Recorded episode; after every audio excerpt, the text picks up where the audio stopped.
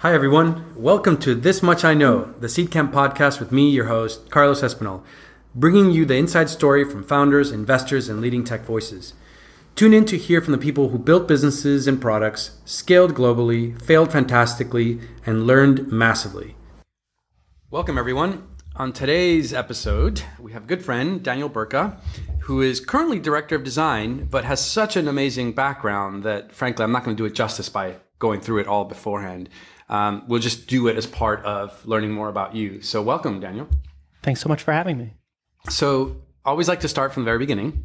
And you were sharing with me earlier that today marks the, or this this year marks the 20th anniversary of your first business, uh, Silver Orange. And um, maybe we can start a little bit before then, which is kind of what did you study in school, and then what did you do right after that led to the creation of Silver Orange? Well, the order of operations doesn't quite go like that. I actually started my first company when I was in high school. So we started a design agency with my brother and some friends in high school and kind of figured out a way to, to do summer projects that would kind of lead to pay for our college education, which in Canada isn't that much money, but still, you know, it was a, a good business. And then when I was about 18 and just starting college, we actually merged our company with some some other guy's company and formed Silver Orange, which is a design agency based in Eastern Canada. Um, so I studied history in college, but while I was studying history, I was running helping run a web design agency that whole time. And as you just said, Silver Orange turned 20 this summer. I actually went back to Prince Edward Island, the place I'm from, and uh, we had a big celebration for the first time in the entire history of Silver Orange. And uh, the older I get, the more proud I am of helping start a company that lasted 20 whole years. I mean, it's a really rare thing. How big's the team now? It's about 17 people. 17. All right. So, yeah, you fundamentally changed the lives of 17 people. Yeah, we, you know, just the, my brother still works there, my twin brother. Um, he's still one of the, the co founders and kind of co CEO. And uh, just a couple of years ago, we looked at it and looked how many people between the current employees, their spouses or partners, and the children that they have that that business supports. And it's really remarkable. You know, it's a very large group of people. And the work they're doing, you know, a lot of their work is in healthcare. They work with, you know, a bunch of ER docs in LA helping put their educational content online for, you know, other ER doctors. And they work with, you know, the Canadian government on a really meaningful project to give internet access to people, disadvantaged people. So you know, they're doing good, solid work over a very long period of time that makes other people's lives better.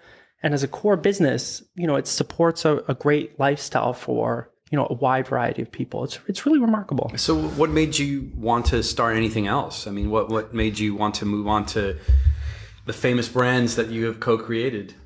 Well, while I was at Silver Orange, we actually this back in 2004. Um, we had the chance to work with Mozilla so just through some happenstance, we our creative director Stephen Garrity had written a letter to Mozilla that said, "Hey, this new browser you've got, which was still called Phoenix at the time. I don't know if any of you guys are old enough to know Phoenix. Um, he's like, "Hey, that you know web browser looks really promising, but no one's going to take it seriously if it's not you know more professional." And Mozilla had written back to him and said, "Oh, hey, you guys should fix it. You know, it's an open source project. You guys can do the open source design." And we're like, "Oh crap! You know, we just volunteered." Um, so we'd worked with Mozilla on the Firefox brand with John Hicks, your you know, compatriot over here in the UK. Um, and after that work, we did a bunch of work with Digg, Digg.com, which you know at the time was you know just a, a nascent company. And after working with Kevin Rose at Digg for for a few months, um, at Silver Orange, he asked me if I would move to California and come work at Digg full time and I'll be honest, the enticement of working to moving to San Francisco and working at a, a, new startup was really exciting. So I moved down there, and after seven years at Silver Orange, I decided to kind of go out on my own and try something new. Mm. So just just so because twenty years is a big time, and, and a lot of things have happened. It's easy to forget. How, kind of what the internet looked like back then. You know, we're both yeah, the internet was so stupid back then. I know it was. I mean, and Dancing Baby, remember those? Um, and so the during that period of time, a lot of things have, have evolved, right? Like now there's quite a amount of uh, data and a lot of uh, know-how that's been democratized around design thinking and you've been a catalyst in, in, in, some of that but back then a lot of that stuff was was probably non-existent yeah there are a few people like you know talking about user research people like jared spool or um, jakob nielsen mm.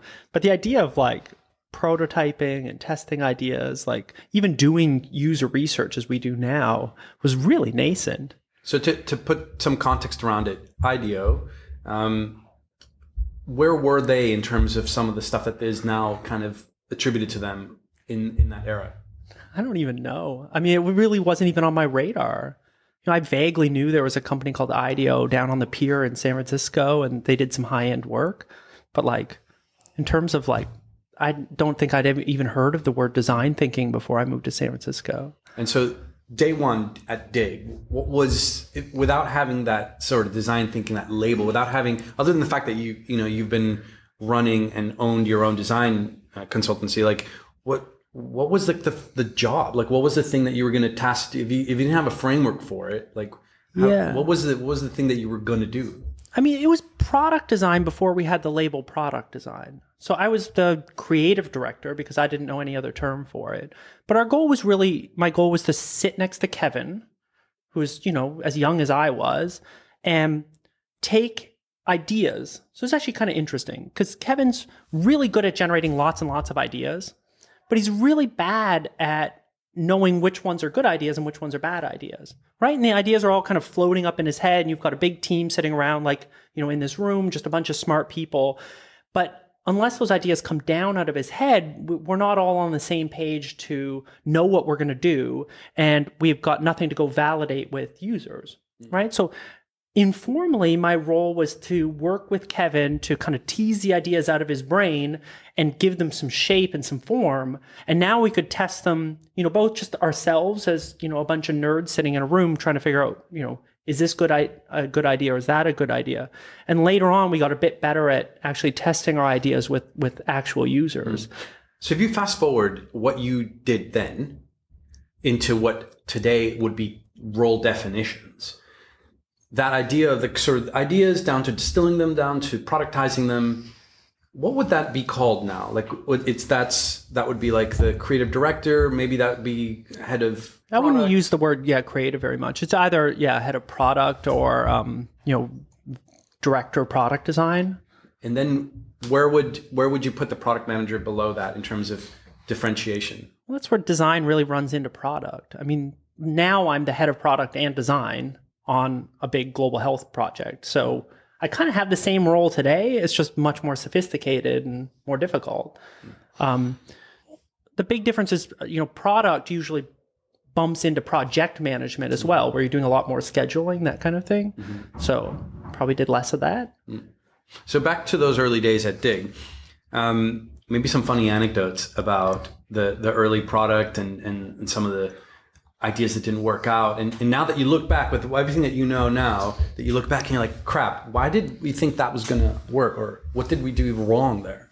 Yeah, I mean, Digg was a crazy place. So if you guys don't know Digg, Digg was a pre, you know, came between Slashdot and Reddit, basically. So there was Slashdot, which was these big kind of clunky forms, uh, forums.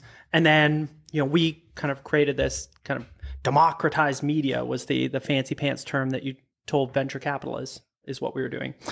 Um, and I mean, we were just running and gunning the whole time. I remember, like, for instance, you know, this is the early days of even CSS. You know, it was like we were one of the largest sites built in CSS back in the day.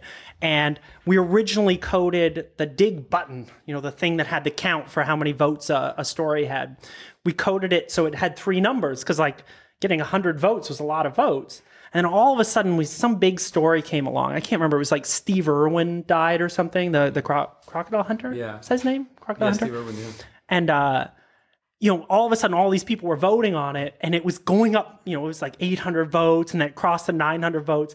And it's the only time in my life I've ever had a design emergency where we had to make a last minute change to the CSS so when the number went to four digits, it wouldn't break over the edge of the button. And so we were all like at night trying to fix this thing so it wouldn't like bust on the website. I mean, that was one silly thing that happened. Um, some of the, the bigger challenges were just we were an early site working at scale, you know. So this is like you know Facebook was just starting out, and I remember you know it was really exciting when Facebook made it into the New York Times for the first time. We're like, whoa, like Web 2.0, it could be like a big thing, and uh, you know we do things like, you know, we created a new commenting system and all of a sudden you just have so much activity and it's like nothing that had happened on the web before. And it was so difficult to manage because you have this really strong vocal user base. And the minute you add anything new, they're both incensed that it's new and passionately using it. And you have this like deep tension between everyone's yelling at you and you're like, wow, we made something that enables people to yell. Like that's kind of crazy. Um, but this is all the, the good and the bad that the, the web's still struggling with, you know, all the, the challenges that you see Twitter dealing with today. We were kind of early pioneers of kind of running into some of those challenges. Yeah, I mean, nobody's figured out how to how to deal with it, and it's it shaped our society in the Well, last eight years, even politics, that matter. Yeah. So you were at the, you were at the beginnings of that. Um, you were at Digg for four years. What um what was it just to for for the audience to get a sense for how many employees were there when you joined and when when you left? When I joined, I was the second employee. Yeah. So there's three of us. Yeah. Um, and when I left, it was about 110. Okay. Um, yeah, and to me that was like a huge company. I was like, oh my god, we're getting security badges and stuff. This is really weird. And when you left, um, the the division that you had uh, um, managed or that you had created, um, how many people were within that? we're still a relatively small design org, so I was managing I don't know five people maybe. Five people. So a full time researcher, Mark Trammell, and you know a bunch of designers, including Danny Trin. And and at that time, were you still? I mean, the, the thing is that because you came so early and and, Ke- and you were close to Kevin, this, this may be a tricky question because you already knew that that relationship was a very quick one. Um, but how close to key leadership and strategic decisions were you um, at the 100 employee mark for the product as it evolved versus, you know, if you look at organizations that have a design department, if you will, sometimes they're not always very close to leadership and therefore aren't included in that. But Yeah. at, at departure, how how plugged in was that to the core of of strategy? Well, that's the thing is is I think formally I was pretty far away from the decision making structure. We were technically under marketing, which was run by a guy named Mike Mazer. You know, Mike was on you know on the on board, I think. So maybe he wasn't on the board, but he was in the board meetings.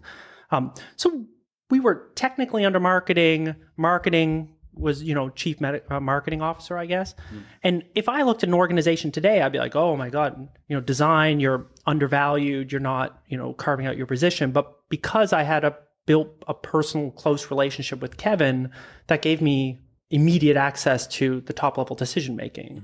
So we had a lot of power in the organization, and like in most organizations, that power is not necessarily built on formal structures, right? There are people in the boardroom who don't have power, right? They sit there, but they don't get listened to. Their ideas don't get forwarded. Um, and I'm always pushing designers on this because designers often sit in the corner and then complain when they don't get listened to.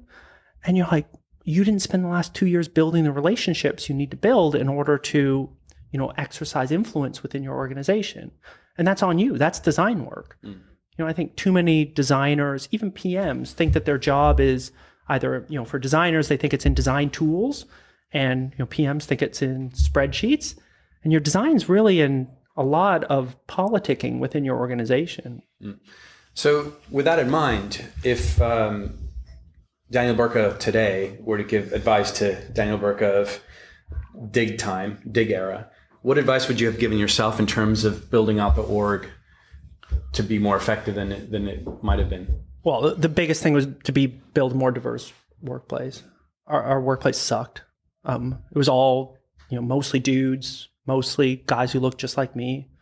I mean, all these problems that the internet runs into, you know, the bullshit Twitter's running into right now, you know, any of the big the big tech companies that are really kind of struggling with creating biased algorithms, having, you know, huge challenges at managing communities. A lot of these are the problems. When Kevin and I started another company called Pounce, so we actually started a company while we were doing Digg. It was not a, not a great idea. I worked a lot. Um, but we had Leah Culver with us. Just having one female co-founder with us made a huge difference. And we had Ariel Waldman working with us as well, running community. And all of a sudden, you know, we're building a feature and Ariel starts talking to us about, you know, um, stalking. she had had a stalker in, in the past. She comes to us and she's like, "Hey, we're building this feature. You need to build the ability to block other users." And we're like, "I don't know. That's not a priority." And I'll be honest. It was you know it's embarrassing to look at now, but I argued with her. I was like, "Oh, we've got other things to work on. The priority issues are around growth. You know, blocking users is the antithesis of growth." I'm like, "You know, we're going to make less connections. We should be making more connections." And she's like, sternly, and I, I'm proud of her. You know, proud that she did this. Is she was like basically this is like non-negotiable. Like you need to build this into the system early, into the network early. She was fucking right. I mean, of course she was right. I mean, every woman around the table, I'm sure, is nodding. You know, of course she was right. But you know, we didn't do these things at Digg, and you know, a bunch of the stupid decisions we made that resulted in a big raucous mob um, were the kind of dumb decisions you make by building a, a company by a bunch of re- relatively affluent white guys. You mentioned that you started uh, a company in parallel with Digg, but you also started another one with Kevin, all, Milk. Um, so basically, you had a run of three, uh, buy two get one free, and I'm just trying to get a sense for the timelines here in terms of when you were working on one, two, three different projects, and kind of how one became another, became another, and why. Well, so when I was at Digg, he and I started Pounce because we saw an opportunity. We we thought you know kind of building a social network around file sharing was really interesting, um, and it was really interesting. We kind of ran into the 2008 financial crash and kind of sold it to Six Apart for not that much money. Um, but we started that one because we were young and reckless and it just seemed fun and you know i knew leah culver and i thought it'd be kind of fun to start a company with her um, that that thing i wouldn't recommend anybody runs two startups at once. Uh, it's not a great idea. You work until like four in the morning. And then i left digg and joined um, stuart butterfield uh, on a game called glitch. Glitch turned into slack so that worked out kind of unexpectedly. Um, I worked on with Stuart because he was somebody I knew really well from Canada and you know just mutual acquaintances, and it seemed like a real stretch of my skills to work on a game. So I was director of design on on Glitch, um, and then I was actually dissatisfied working on the game just because it was a game. It was the first time in my life I wasn't able to talk to my grandfather and be proud of what I worked on. You know, I talked to him. My grandfather's a, an agronomist, so an agricultural scientist, and spent his whole retirement working in the developing world to help farmers improve their crop yield. I admired him very much. He, he just passed away uh, about a year ago. And I came and chatted with him. I was like, oh, I left that previous company working on media, which is, I, I thought, a fairly meaningful thing to work on. And I was like, and now I'm working on a game? And it was like, I kind of cringed when I said it to him that was part of the reason I didn't I didn't last there very long, because I think it's you know once one gains a certain amount of privilege, that I think there's even an obligation to work on meaningful work, which is partly why I work on what I work on now. Um, and so yeah, that was why I left the game, and then I was excited to start another company with Kevin because you know starting a company with your friend is is great. You know, it's you get to spend tons of time together, you trust each other, and um, yeah, we started a company called Milk with uh, Amber Reingout and uh, Dave Peck and and another friend of ours named Jeff. So walk us through the the ideation. pro- I hate that word, but it, I kind of I think it kind of befits the, the question. But walk us through that phase where you were thinking about the idea itself and, and how it came about and Yeah. and why that. Well, the idea with Milk was, and this is maybe a little bit naive, but it was to start a incubator that we could generate. You know, Kevin is full of ideas, like I was saying before, and he thought it'd be really fun. You know, the two of us thought it'd be really fun to start a company together to take a bunch of those ideas and to um, incubate them until you could see whether or not they were they were valid ideas or not. Mm. And you know, the idea of not limiting yourself to a single startup and starting a bunch, we thought that'd be really fun. I still think it's really fun. I just don't necessarily know if it's the most meaningful way to, to make products. It mm. lets you kind of flip between ideas, mm-hmm. But doesn't really mean you go that deep on any big of an idea. And I think you know, it's mostly kind of the ideas we were coming up with were relatively small looking back in hindsight. And then that got rolled up into um, Google, which is why you ended up We at, got- at Google. Yeah, Acqui-hired by Google. But yeah. before we kind of get into sort of the, the Google era, um, if, if we look back at, at some of the projects that you did leading up to that, and if you think of a manager of you or a CEO that has a you in the organization, what advice would you give that founder or that CEO to get the most out of their design team, to get to get the most out of the creativity and build the right product management practice? Right. So I think the thing I've learned more and more in my kind of product career is that when we come up with ideas within an organization, it's extremely hard to know which are the good ideas and which are the bad ideas. So you've got, you know, 100 ideas on a whiteboard. You can use matrices to, you know, see which ones are the most effort to the most potential reward. You can do all kinds of kind of product management techniques, but it's really hard to know which ones are going to be good, right? Especially the risky ones, you know, like, oh, we might try this risky thing, but if it if it works out great, it will be the, you know, take us into a whole new area for our business. If it's a failure, it could put us all out of business. Mm. There's all these ideas floating around in companies and it stresses the hell out of everyone. You know, if you ask, you know, a CEO, like what keeps you up at night? It's almost always these things, right? It's like, oh, the great unknowns in our business. You know, what are they? They're, they're the, the biggest concerns. And to me, the greatest power of someone, you know, with my skill set is to go out and validate some of those ideas. You're not going to get 100% certainty until you get a product in the market. But the idea of taking you know 10 possibilities and narrowing it down to a few and then going and validating those is i think a very very powerful function within a company. Mm. you know uh, all these people sitting around the table in front of me you know many of you are ceos now and you have many sleep, sleepless nights. You know i don't need to know you very well to know that's the case. And almost all those things are you know the possibilities in front of you are sitting in the fog and you you're not sure what to do all the time unless you're a much better CEO than anyone I've ever worked with.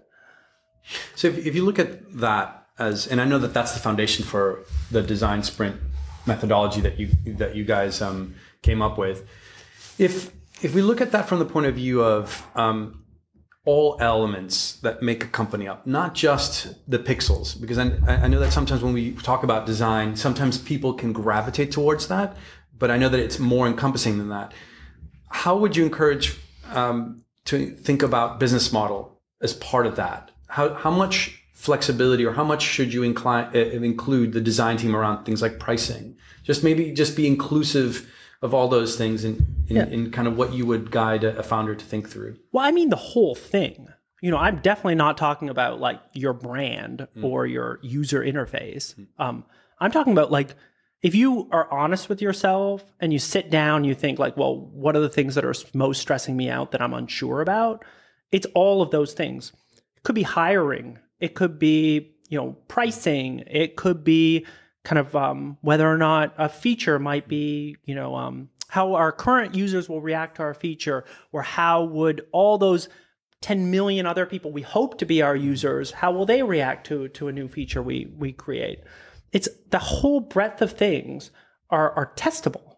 So that's that's the reason why I was curious about what you included within what is testable because I think there are things that intuitively feel more testable than others. You know that nobody's going to disagree with the view that today if you test things, I mean maybe 20 years ago that would have been something people weren't willing to do, but today everyone's like okay, totally get it. You know, you A/B test everything. I mean it's a saying, right? A/B test. But when it comes to like hiring, uh, people are a little bit more hesitant. I'm, I'm going to try this person. When it comes to, I think uh, A/B testing is. I'm not talking about A/B yeah. testing. A/B testing is we already generally know what to do, and now we want to optimize it. Mm-hmm. Right. What I'm talking about is validating very early ideas, like you know, if we're say in hiring, say we're losing all this talent to the big kids, you know, the Facebooks and the Googles of the world well, crap, you know, we can't offer the same kinds of salaries or perks as those other companies. So your big question mark is, well, why are we losing talent to those companies? And we've got, you know, obviously some good guesses, but how can, you know, if we could suppose how we might be able to thwart the Facebook and the Google from stealing that next great engineer. Well, we could offer equity. We could offer a better workplace. We could offer the ability to work from home more often. We could, there's like 15 things that levers that you could pull, but you're not sure which ones actually might work. A design team can help you go validate these things by actually talking to people. So I'm talking much more about qualitative research than I am about A B testing mm. things. I think maybe the biggest risk to most startups is not talking to your freaking customers. So am I allowed swearing on this thing? is this like course. network television? No, this is uh, yeah, totally. You can do anything you want, um, except spill coffee. Um, but one of the things that that you did really well with your time at Google Ventures was take this this thinking, this this um, methodology, and put it into what became a book and and and a movie. Which I, I think I, I don't think I told you that I I went to go see the opening of it here in in London, and uh, yeah, and I was like, oh, there's Danny, and so it was it was quite cool to to see you in person there. Um, maybe you can walk us through a little bit about that journey from all those live experiences that you had to then putting it into something that you could then teach to the portfolio of companies uh, from GV, and then maybe maybe share a little bit of the anecdote around Blue Bottle and how you helped them through their evolution. Sure. So Milk got acquired by Google. I ended up pretty quickly at Google's venture capital arm, which had been one of our investors when we were doing Milk. Um, and it was really fun. You get to now work as a basically a consultant with all of the GV investments. And so I had been on the startup side of things for, for quite a while, for, I don't know, six, seven years. And now I got to work with like 400 startups on all their challenges. Everything from Blue Bottle Coffee, which is, you know, literally a coffee company, to all these consumers, you know, internet startups to like a corporate networking company or Zipline, which does drone deliveries of blood and drugs in like hard to reach clinics. Like it was this giant range of, of challenges. And so every week you'd be working with like four or five different companies. Um, and the most interesting thing was to be able to take the lessons that we had learned, you know, the experiences of being a founder, of being an, you know, early product person, product designer, and try to apply those to all kinds of different problems. Um, and at first, I thought this was like a fairly bespoke thing. You know, you sit down with a company, you listen to them, and you offer experience from your own perspective. And when I got there to GV, Jake Knapp and the rest of the team, so I was the last design partner to join the team, and Jake Knapp and Braden and John and Michael had already started um, this thing called design sprints. And I was super skeptical. I was like, ah, you can't codify, you know, product product validation. Like every company's different, you know, there's there's no way this will work. And I went and sat in on the first one and I was like, oh my God, this is like a process. And I'm pretty, you know, allergic to process generally. But it's a it's a really flexible process that moves really quickly. And so I was actually really impressed. And, you know, I can't take much credit for having invented design sprints or anything, but um, the idea of using rapid prototyping that way was something I was already doing fairly intuitively at you know at at Digg and Milk, and to see it done in a way that scaled up to larger companies, I thought was really rad. And um, the more we did them, you know, I ended up doing I don't know forty or fifty sprints probably by the end, and uh, it really does apply to a lot of problems. So, because now when you look at when you ended that role, it was 2018. I mean, this is only like last year. I think when we were talking about early days, there was no no information about any of these things. And now when we're talking 2018, pretty much everyone who's starting a company has access to a lot of this know-how and knows about um, the idea of of design and how important it is and and implementing that as part of their their their company's development. How much did you see a, a recurrence of the same problems? Like if you had to maybe share what are the top three things that even late into the game in 2018 where a lot of the stuff is still democratized the, the mistakes that you saw over and over again founders making Yeah, I mean the the biggest problem I still see. So I think everyone plays lip service, pays lip service to the idea that like product design or product validation is important. But when you've got a team of 10, 20 engineers sitting across the table from you and they look idle, you're going to throw half baked ideas over to the engineering team as a list of tasks and they're just going to build. It's like a fucking locomotive, right? And everyone looks at, at developers and they're like, well, you know, that's a expensive resource. And if they're not building, I'm losing money and losing opportunity. You know, obviously as a startup, you're really worried about running out of runway. I think this is still a massive challenge. The idea of running an experimental product org at the same time as running a production product org. And this has been the most interesting thing on the project I work on now, because I have a fairly large engineering team and a fairly large design team. And what we're doing is we're parallel tracking the new idea validation process and the product development process. So the biggest problem I see in startups is they don't test their ideas enough and frequently enough. It's more like a special occasion thing. Oh, once a quarter we'll run a design sprint and it feels like a huge amount of effort and like we're taking a whole team out of our product development, you know, pipeline and putting them in a special room with like snacks and having them work on like special stuff.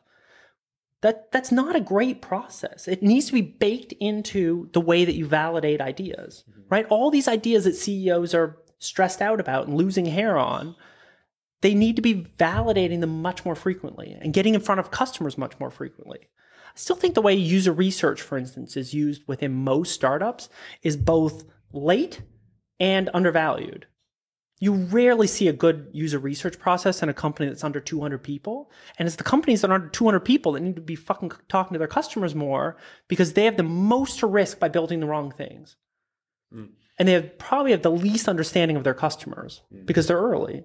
I think you, you said something interesting a second ago about design team versus the engineering team. And I think there is a delineation that that implies. And I'm trying to understand in your mind what that delineation is and how do you reconcile uh, leadership across both and thought le- and thoughts leadership across both. Yeah. So I'm generally a fan of fairly multi-talented designers. So if a designer can code, I'm not going to get into the whole should designer code argument, but I mean generally speaking the more versatile you are as a designer, the less of a gap there is between the engineering team and the design team. Mm. So I'm a fairly decent engineer. I would never call myself an engineer, but I can, you know, work as a kind of a technical PM with our engineering teams. Um, I do think though there's obviously room for specialization. I don't want every one of my designers also being like a hardcore Android engineer, right? Um, so on my design team, I have multi-talented designers who are mostly can do some user research, are very good product designers and UI designers, and can do some brand research. Uh, sorry, some brand development. And then on the engineering side, you know, you try to hire engineers who at least have worked with designers closely and can build a process together with designers. So it's not this over the wall from design or product into the engineering team. I still see lots of teams that do this. They literally sit next to each other and don't talk to each other. Um, or that the designers think that they can just put things into Zeplin or you know whichever tool you're using to hand over design and just be like, oh well, it's ready for the engineers, and you're like, have you talked to them about it? Like, do you guys have a plan together? And they're like, oh, they'll look at Zeplin, they'll know what to do. And you're like, they won't though. Like, that's not how good products get made. Mm. And maybe you can walk us through a little bit more the level of help that you went into at GV with companies. Uh, you know, the the example that you shared with us before was around how you helped Blue Bottle think through um, their their new website and, and how to connect with their customers. But to what depth did did you need to to go into with founders to really transform the, the their out output? So we were working. There were five of us, and we were working with a lot of companies. Right, there's 400 companies in the portfolio probably when I left, and so it meant that we could do some in-depth work with some of the biggest investments. Um, you know, where we owned a large percentage of the of the company, um, or where we were, you know, particularly interested in the problems. Mm. But it was really maximum, you know, two or three weeks of work with a company. Our main goal with them wasn't necessarily to solve a specific problem so much as to teach them a new way of working. And so that's where the sprints were really helpful and being able to kind of codify something like sprints into, you know, an, a real process with um, specific exercises was really helpful. So when we worked with Blue Bottle, for instance, they had a small tech team that was building out their new e-commerce platform. And they had lots of kind of guesswork about how to sell coffee to you know online to sell coffee to people which is a surprisingly difficult problem right? You've got 20 brown bags of coffee. How do you actually explain these to to to people which one is the, the best bag for them? Um, and we went in to solve that problem with them how to choose between 20 brown bags of coffee but the real goal was to teach them how to fish on their own. Mm. And so we were, you know, using a design sprint as a way to show them how to validate kind of a complex idea. And during during that process, would you say that people left that process and internalized that that thinking, and then when you came back, you know, a month, two months later, you saw that there was an adoption, or do you find that it's almost like something that needs to be intrinsic to the founding team prior to investing? Is it taught, or is it is it built from within? it's definitely teachable. You can definitely change a, a team's. It, it's it's not you're not born hmm. as a product validator. You know, I don't think that's definitely not a thing. There are definitely some people who already kind of you know speak the right language and you know already have taken it to heart. One of the challenges at GV is because you're working with so many companies you know which one you know how in depth can you get to really kind of positively influence their product or especially their product process? It's arguable. Mm. I think this is one of the challenges of venture capital is how much influence can you really have when you're really just giving advice? Mm. And this is part of the reason i eventually left is you know working in venture capital is like it's intoxicating because you feel right all the time mm. right? Because you're like carrying around a big bag of cash and you get to meet with the CEOs and the heads of product and give them advice. And if they take your advice and they succeed, you are genius. If you give them advice and they don't succeed, well, they probably didn't make good decisions down the line and like didn't really take your advice the way you would have done it. Mm, there's a And so whole you just feel- there's a whole Instagram meme channel around that. Is it really? yeah, it's hilarious. I'll show it to you later. I mean, it's like, yeah, shooting fish in a barrel. It's, it's pretty easy. but maybe maybe with that hat on because i mean it's interesting and, and i want to get into what you're doing right now. It's interesting you were a founder then you were an venture and, and you saw a lot of the the dangers of, of venture in in not just how venture tries to help companies and, and you, you just mentioned it right now but also in how additional funding and i guess with gv it's tricky because you guys were able to to finance companies for quite a while. Um, but as you were helping companies, how did you see founders navigate both internal design and, and experimentation at the same time as trying to go fundraise and, and trying to present a unified view about what they're doing when in fact there's this chaos? How, how did you manage that? How did you help founders think through that? And, and what was the examples of the ones that you saw do it the best? Yeah, I mean it's it's an interesting question because you know as founders you're going to want to you know on the one hand when you're talking to a venture capitalist you want to look competent. But competency can be, hey, we're looking at our numbers and I honestly can tell what's going on and it may not be perfect. You know, we have lots of challenges, but let me talk to you about the challenges and how we're going to solve them. That's the honest way of talking to a venture capitalist. But the way you see a lot of people doing it is like looking at their numbers and trying to show their competence by, but you know, everything's rosy up and to the right. Um, I'm sure that works with some VCs, um, but that's obviously a dangerous way of looking at your own numbers. One of the things that we did a lot, you know, as a design team at GV, our primary role wasn't vetting companies for investment, but we did it um, on on especially on some of the larger investments. And one of the big challenges is a company is generally raising money. You know, when when things are going well, a company is raising money in order to be able to tackle a larger problem or a new market. That's often the case, right? It's like, hey, we managed to get the early adopters, but our next goal is this big new group. Say it's, you know, we we did well with small medium businesses, but like the enterprise, it's a whole different beast, and we're going to need to raise, you know, another fifty million dollars to go do that. That's a really pretty common at the you know C or D level. And as a design team, we would go in and talk to their product team about kind of how they're going to cross that bridge.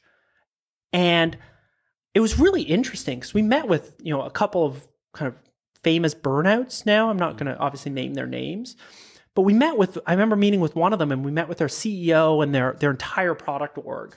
And they thought they were like asking us for advice. And what we were really, it was kind of like a Trojan horse. We were in there asking them questions about like how they were going to, you know, figure out the, the enterprise market. And their basic answer was like, we're just going to do what already worked for us and keep doing it. And we're all like, the enterprise world's totally different. Like the way that the purchasing process is different, the way that you manage teams within like a large org are fucking weird and difficult, and you know, um, security practices are totally different. And um, you know, we came back and we're like ra- waving red flags when we came into the office. Um, so you know, I, I, think that's one of the most valuable things to be able to show to a venture capitalist is the, hey, we're doing pretty good now, but look, we've got a process in place to use the money you're about to give us well to go tackle something. And we've got these, you know, I, I really like, um, you know, Marc Andreessen's line, the, the having strong opinions weakly held. Mm. I think that really works well for founders is you have to have some level of irrational confidence to be a founder of a startup. You know, everyone's telling you your idea won't work. Everyone's telling you like that you're, you know, thinking too big and you're like a little bit of a crazy person. You're like, "Oh, no, I'm not listening to you. I've got this idea is totally going to work." And you don't know it's totally going to work, but like you say it's totally going to work. You're a little crazy. But the trick is is to be able to go and take that confidence but go test it as quickly as you can. And that's why I really like that line. I think he's totally right. And if you can exhibit that to, to VC, I think um, you can build trust with them mm. because they don't think you're like, they've got lots of people coming in the door every day and saying they've got the next, you know, $10 billion idea. Next big. There you go. Well, Jake drove off a cliff, so there's that. Oh, man. Um, well, maybe that's a good point to talk a little bit about what you're working on now. Sure. Um, so, about two years ago, almost exactly two years ago, right now, um, one of the CEOs uh, in the Google Ventures portfolio, this guy named uh, Farzad, introduced me to Dr. Tom Frieden. Um, it was really funny. He actually sent me an email and he says, um, I was talking to former CDC director Tom Frieden last night. He was a friend of his. He's like, I told Tom he should do a design sprint on his new project. Can you talk to him for an hour? I was like, I Googled Tom Frieden and like, you read his bio, like he's got he's one of those people with a real Wikipedia page, and uh, he was bio. He's like he worked on the this big tuberculosis program called DOTS in India, and then he was the head of health for the city of New York under Michael Bloomberg, and then he ran the CDC for Obama. If you guys aren't familiar with the CDC, it's like basically holding the fort against you know Ebola and H1N1 every, around the every world. Every good science fiction movie has at least one CDC person in it. Yeah, and usually when things are about to go sideways. Exactly. Yeah. Um, so Tom ran this the CDC, and I was like, yeah, of course I'll talk to him. And so I, when I talked to Tom, he was telling me he's like, I left the CDC when the new administration came in. I looked around, you know, basically what's the biggest impact, positive impact I can have on the world. Cardiovascular disease is the biggest killer in the world by a long shot. So cardiovascular disease causes heart attacks and strokes and kills more people than all infectious diseases combined, kills more people than cancer. And if all you did was help improve the control of hypertension, so people with high blood pressure, if you help them get their blood pressure under control, you could save 100 million lives in 30 years. I was like, that's a pretty good pitch, you know. Like I've heard a lot of ambitious people in Silicon Valley, and uh, you know, Tom told me, you know, he had written an article in the Lancet uh, with Michael Bloomberg about how the goal to save 100 million lives in 30 years. And I'm like, I mean, you sound ambitious, but not just for rich people. I mean, that's pretty rad. Yeah. Um, so I met up with him and actually got permission from GV to do, I volunteered and did a design sprint with him along with uh, a couple of my colleagues at GV. And um, that project went really well. It was really interesting. And the, the goal is if you're going to run a large scale hypertension program, and we're talking like really large scale, there's 200 million hypertensive patients just in India you know, Ethiopia has, you know, one in four adults has hypertension. There's 110 million people in Ethiopia. Um, so we're talking enormous numbers of people. And if you want to control hypertension, you need to do a whole bunch of public health things. So things like improving diets by reducing salt and banning trans fats. And then for all your existing hypertensives, you need to um, get a simple treatment protocol. So an, a simpler way of treating patients, buying crazy amounts of drugs so just large scale generic drug purchasing, which is you know a difficult challenge on its own. You train a whole bunch of people to treat hypertension better, so clinicians, and then you have to have a system for monitoring. And the system for monitoring in most health programs is still done on paper. There's a paper registry systems for say tuberculosis. Um, but hypertension is the, such a huge problem that paper doesn't scale well for it, right? So it takes up enormous amounts of time in order to manage the paper. And so his goal was to make a digital system to, to manage all these hypertensive patients in rural clinics in India and Ethiopia, Bangladesh, China. Um, and it's a very large scale problem. It's been very hard to do. So other systems for monitoring like this have failed. Um, so he's like, oh, you know, can, can, can we possibly make something work? Because if we can't make something work, the whole system might fail. Mm. Um, I was like, oh, sounds like my kind of challenge. You know, it's mm. fun. Um, so I left and and joined. Um, I left GV and and joined Tom and his merry band of public health people on this project called Resolve to Save Lives, which is housed under a, a not-for-profit called Vital Strategies. Mm. And wh- where would you say you are? Like if, if, if, you look at it as a loading bar, where are you 30% loading, 20%? Oh, no. Like 5%? 4%? Really? I mean, we're in India. So, so right now the software launched just over a year ago in India, and it's currently being used to manage like 154,000 patients. 154,000 patients, a lot of patients, but we're talking about you know 200 million hypertensive people just in India. Um, we're going to launch in Bangladesh, another 160 million people um, in November or December. Um, and then Ethiopia, just another 110 million people in January. Um, cross my fingers. That's cool. that's the goal. But yeah, we're just at the earliest stages. I mean, it's it's kind of that challenge that many of you startups are going to run into. Is we have lots of active users. You know, we're about 450 hospitals right now, and it's really tempting to make products for those 450 hospitals when we make improvements.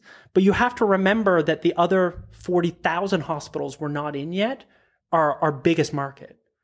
And so we need to make sure we satisfy our existing users because there are busy clinicians in these, these rural hospitals. But we also need to make it scale to these 40,000 other hospitals because it's going to be enormous if we're successful. This, this sounds like one of those epic stories where if like all the years, the last 20 years of a career have been a build up to the most epic design sprint ever.